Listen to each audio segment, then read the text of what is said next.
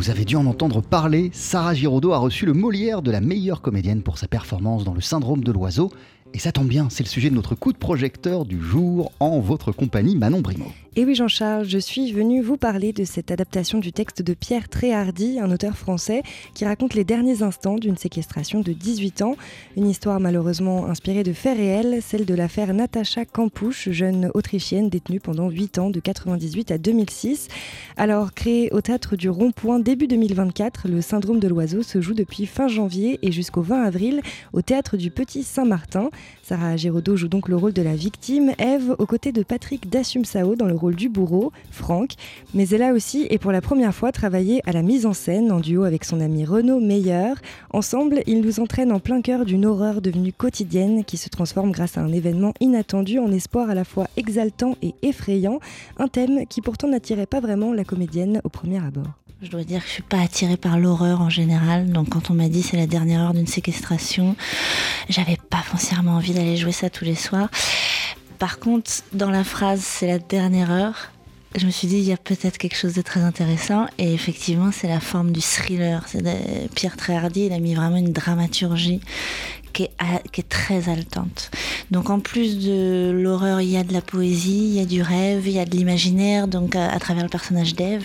Donc ça, c'est beaucoup de respiration.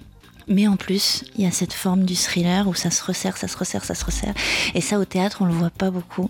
Et donc, les spectateurs participent vraiment. Dans les thrillers, on est souvent très, très... On participe énormément à la tension et on se pose des questions. On se dit comment ça va se...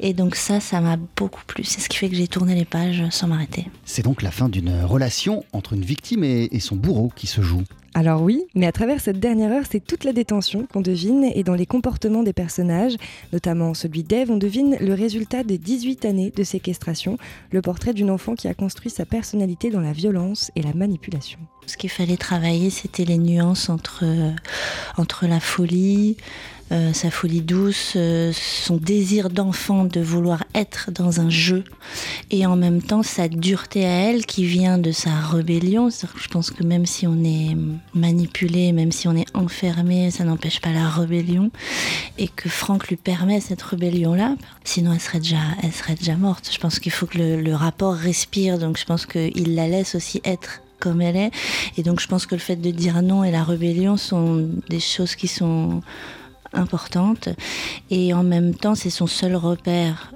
depuis 18 ans et il est dur, donc je pense qu'aussi quand c'est notre seul repère on fonctionne à des moments en miroir, et c'est vrai qu'elle va se référer beaucoup inconsciemment à comment il est, à comment il réagit à certaines choses, et peut-être qu'inconsciemment elle va se mettre aussi elle à être un peu comme ça à des moments. Donc c'est voilà, dans sa personnalité il y a un mélange de différentes personnalités. Mais ce qui sauve Ève, c'est qu'elle n'est pas vraiment toute seule. Non, il y a un autre personnage, un ami à elle, plus discret mais qu'il ne faudrait surtout pas oublier. Pour moi, qui me projetais dans Ève et qui me projetais dans ce monde-là, le piano était vraiment un personnage à part entière. C'est son doudou, c'est son partenaire avec lequel elle se fait du mal et en même temps avec lequel elle se fait du bien. Et c'est l'art. Quand je m'étais renseignée sur les enfermements longs, l'art a une place hyper importante, que ce soit la musique, que ce soit le dessin. C'est pour ça que j'ai fait des gravures aussi sur le piano. J'avais besoin aussi que dans le décor, il y ait cette présence de l'art. Et donc je pense que c'est un personnage extrêmement important sur ses 18 ans de séquestration, et c'est pour ça que je lui ai offert en mise en scène ces petits moments à eux, entre Ève et lui, assez particuliers, et c'est lui qui lui permet de s'envoler, et c'est à la fin sur lui qu'elle va se réfugier.